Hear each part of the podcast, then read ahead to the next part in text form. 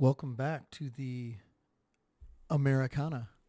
I'm the host, Keith Johnson. Thank you for listening in. I appreciate you being here. The episode you're listening to is about 9-11. And what I'm going to discuss is basically my opinions supported by some facts. Now, we all have our own conspiracy theories of one thing or another, but one thing that we both share, being those types of people, oftentimes we are right about more than what we're given credit for. I want to start by saying, although we often take the easy road to conclusions, sometimes out of ease of pain, sometimes it's easier to get over a tragedy with retaliation, and sometimes we just plain don't know shit about what we think about we know from the tragedy that took place on September 11, 2001. Well, here is some of what I learned from that day. I was a little hesitant talking about this controversial subject on a podcast September 11th, 2001. And because so much time has passed also. However, there are a lot of people still feeling the loss of that day. So here we go. From that day, the tragedy that took place in New York, you often hear people say, never forget. Well, I hear this.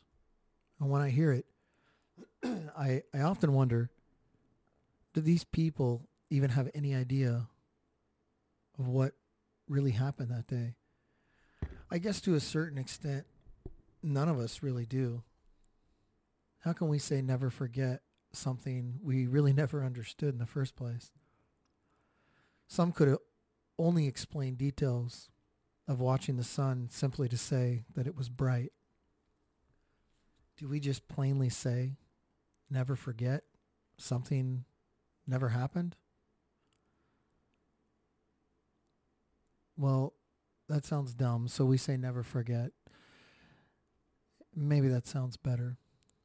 Makes you feel warm, well, I don't feel warm. I don't want to be comfortable. I want to, I kind of want uh, the comfort that comes from the truth. But something happened on that day, 9-11, that got overlooked by a lot of people. Almost nobody talks about it, but I caught it.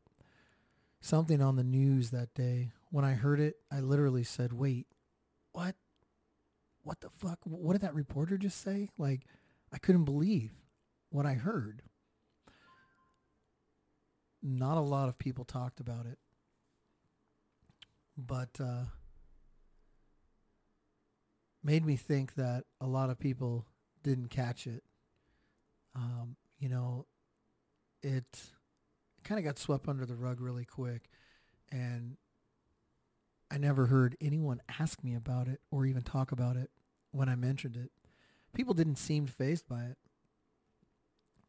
Well, we'll get to exactly what that was soon. But first, there was a lot of other weird shit that set off some red flags for me that people should have been aware of, of that day as well. But not including the quasi investigations conducted by our government that began to follow after the fact.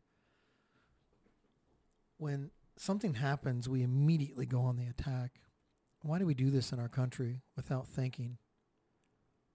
Or was it?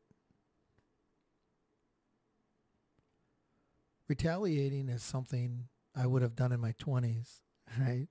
If somebody would have said something to me wrong at a bar, just just underthought, unintelligent, twitch, reactory like behavior that is penal system worthy, not something we would expect from our government funded tax dollars are representatives of this country, right? Should have done. I've learned in my older years to slow down and analyze things a bit more. Since I have, I often reflect on things that we can still recover in memory from the past and ponder them.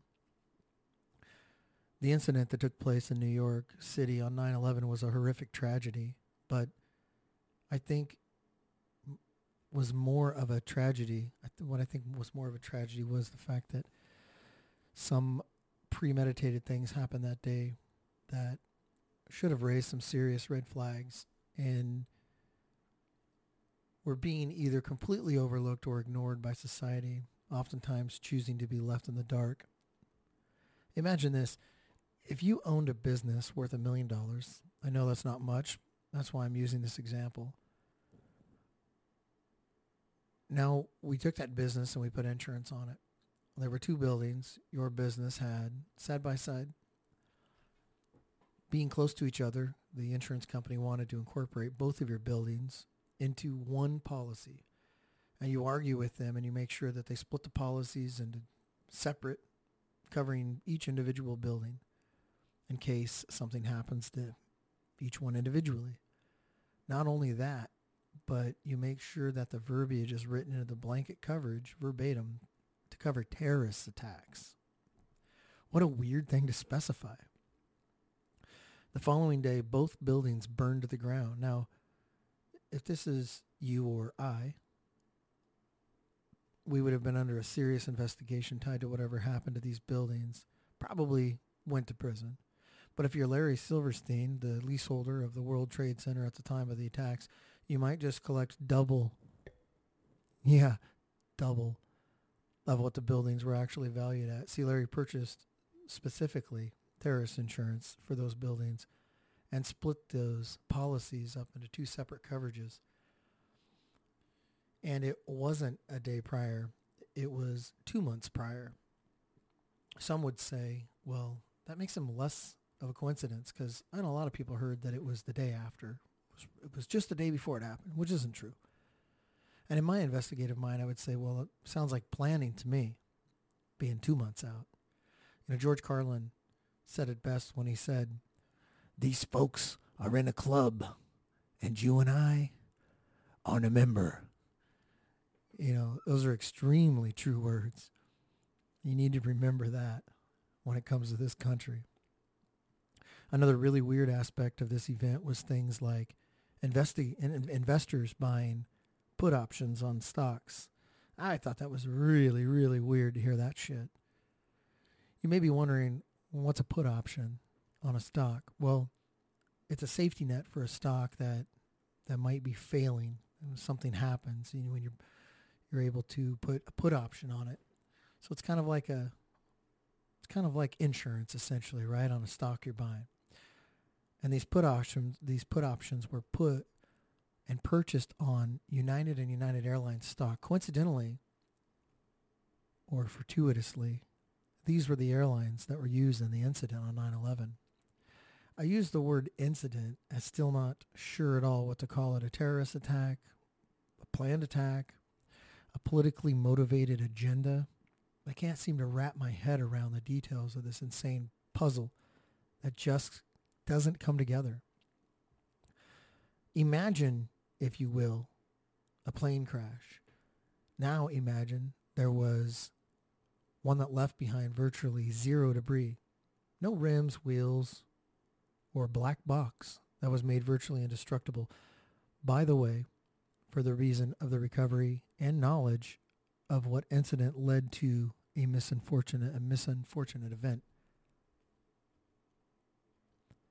The so-called black box located on the Boeing 757-223 that should have been recovered at the Pentagon, they say actually now was recovered. They say unfortunately the CVR was too badly damaged by the fire. So it just got swept under the rug and fairly dismissive little thing. I hear CVR and I went, hmm. Why would they not just tell you the CVR stands for cockpit voice recorder? Because you might think next, if you're an investigative mind, where would they back that data up at? Well, in the electronic flight recorder, or black box, for shorter verbiage, which should have had a very high fire rating. They are located in the back of a plane, so usually it will take less damage. What's interesting about this is they're saying the CVR, the cockpit voice recorder, was damaged by the crash. Well, we get that the cockpit itself was damaged as it's located in the front of the plane. However, the recording device for the CVR is located in the back, where all the data is preserved for investigations. Now, a little more knowledge on the EFR or the electronic flight recorder so you can understand why I'm talking about this in the first place and see the EFR box, they are built to withstand 35 or 3400 times the force of gravity, so g-force. They are also designed to withstand 2000 degrees for over an hour. Some would say, well, that fire burned for multiple days. So that was well over an hour. Well, that may have been. Well, if that's so, did it burn at 2,000 degrees for days? Of course not. It smoldered for days. The main fire was put out pretty fast. And let's say, let's say it wasn't. Why didn't the rest of the Pentagon not collapse like Tower 7? Since buildings seem to fall so quick around fire when the government's involved, buildings just fucking collapse. I mean, you can't have it both ways. This is where the government starts making mistakes. They say buildings fall under extreme heat, but not this building. It's like the drunk uncle telling a story at a family gathering. Get your story straight. But as you can see, they don't have to because it's getting bought by everyone.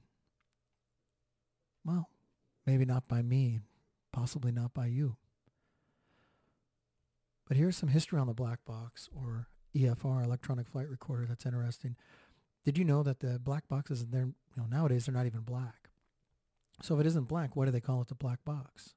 The term black box was a phrase used during World War II linked to the, to the development of radar and electronic navigation aids in British and Allied combat aircraft. These devices developed under much secrecy were encased in a non-reflective black box or housing. Others have said that the term black box is still fitting for today because when a black box is found in an incident site, it is typically recovered and it is covered in ash and it's burnt, therefore leaving it black. Now, if it's typically covered in ash and charred, the majority of time being engulfed in fires, here's my question to you. Why is it only when an incident involving or possibly involving foul play by our government do these things come up non-functioning? Ponder that. If you can sit down and analyze data you can sit down and analyze data for days that doesn't add up or make sense surrounding 9-11. Just like the WMDs we just didn't seem to find in the Middle East that we based an entire war on. But I'll leave you with this one thing about that. This is the data that I heard. And once I heard it, I didn't need to hear anything else ever again about 9-11 at all that made me wonder was it planned? Or did somebody else have any fingers in it that were shady? No matter what anyone could possibly say would never change my mind again. While I was sitting watching the news as the events were unfolding September 11, 2001, I personally heard on a live news broadcast, filming from location streaming through our local news networks. They were already on site and had someone that was relaying information from ground zero to our local news networks.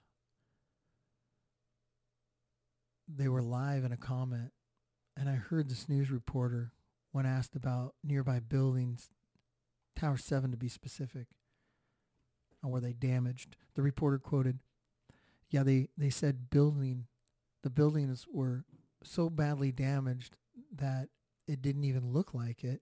They said the buildings were damaged, but it didn't look like it to, the, to him. They said they had to pull Tower 7. It was too badly damaged, and they were going to pull it. Now, this was the terminology spoken by someone with the knowledge of taking down buildings. This is who made the statement to the reporter. Somebody with that knowledge. So I enjoy watching documentaries from time to time. I'm open-minded to investigations being flawed, right? I look for it. And I find when I try to look at it in this sense, I try to find the flaws, you end up seeing the truth more clearly. It was an inter- it was interesting to me that one of New York's top leading demolition experts I listened to had said that there was absolutely no way that a building could have come down like that without being demoed. This is a professional in explosives and demolition here being interviewed, a trusted top demolition expert in New York City, as there is only a handful of these qualified people in New York. He mentioned shape charges that were found during the cleanup at Ground Zero below Tower 7. I don't question whether or not they had this building ready to, to be taken down on 9-11, as I know they did by the evidence presented by what I consider my own personal investigation into it. I seen enough details to know there was some shady shit. But here's an interesting question for you. If buildings are so easy to take down by fire, why do they hire demolition experts to take buildings to take them down with explosives when it's extremely much more dangerous? Instead of just setting one floor on fire like they did or like like they would like us to believe with Tower 7? Well, I'll answer that for you because it doesn't work. I built bridges as a journeyman iron worker for 11 years, welding and fitting steel. I've got a lot of I got a lot of steel experience, especially with structural. These videos they put on YouTube trying to explain how fire took down Tower 7 and how a fire can take down structural steel buildings. We're talking four inch steel I-beams, sometimes larger, wrapped in fire retardant and covered in drywall most oftentimes. Not the shed in your backyard that wouldn't stand for five minutes, but large gauge structural steel beams built to withstand some serious shit.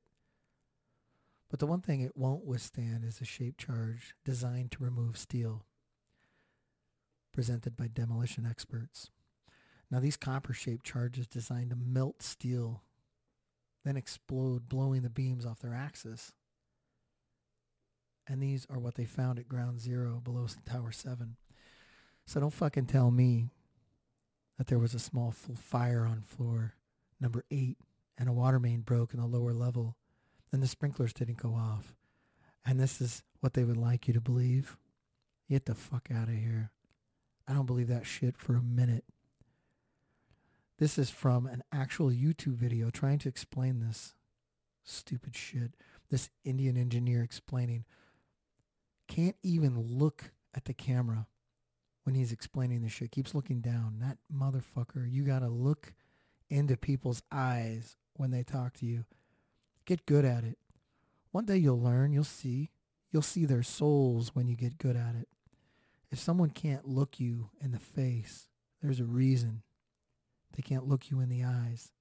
During my time in, in investigative work, we took some Wicklander and Zulawski training that the FBI uses to detect lies and fraudulent behavior. It's the art of interrogation and interviews. It was a great learning device. It really helps to see through people's bullshit and might be partly responsible of why I dig in further on shit that I do. Because I'm like, man, that shit just doesn't sound right. You know, bullshit, it just comes. You detect it quicker.